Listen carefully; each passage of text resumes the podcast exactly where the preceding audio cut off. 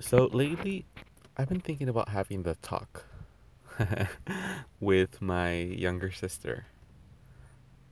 I'm her older brother, and the, well, her father's not in the picture, and my mother, I don't see her actually having this talk with her.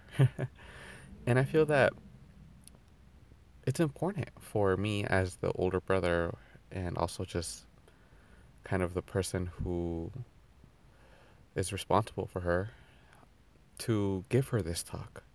Now, growing up, I was always told the talk in a very basic manner, which is like, don't do it, don't get a girl pregnant, and yeah, just don't do it. um, I grew up with that very traditional mindset of you don't have sex till marriage. Now, I'm wondering, is this the same mindset that I want to pass on to my sister? And after much consideration and thinking, it got me to really conclude that I need to just be upfront and honest with her. And the thing is that in my generation, when it comes to sex, it's something that does not happen marriage comes around. It's it's a part of the relationship. And some people are gonna see this differently. And the most important part that I want or message that I want to convey to her is that she has to value her body because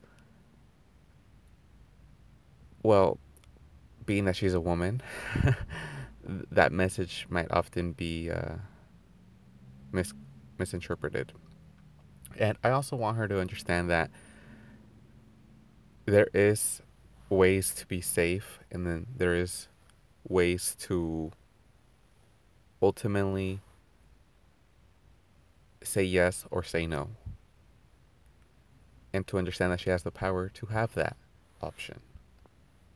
I think that is the most important message I can bring to her. And I share this with you guys because if you're not sure what to what what to say, what what you know, it's not about saying yes or no. It's more about letting them know of their options and giving them the the power to take control when the situation arises. All right, guys, that'll be it for this episode of Daily Jesus on LSD Saturday, where we talk about love, sex, and drugs. Remember to subscribe. Adios.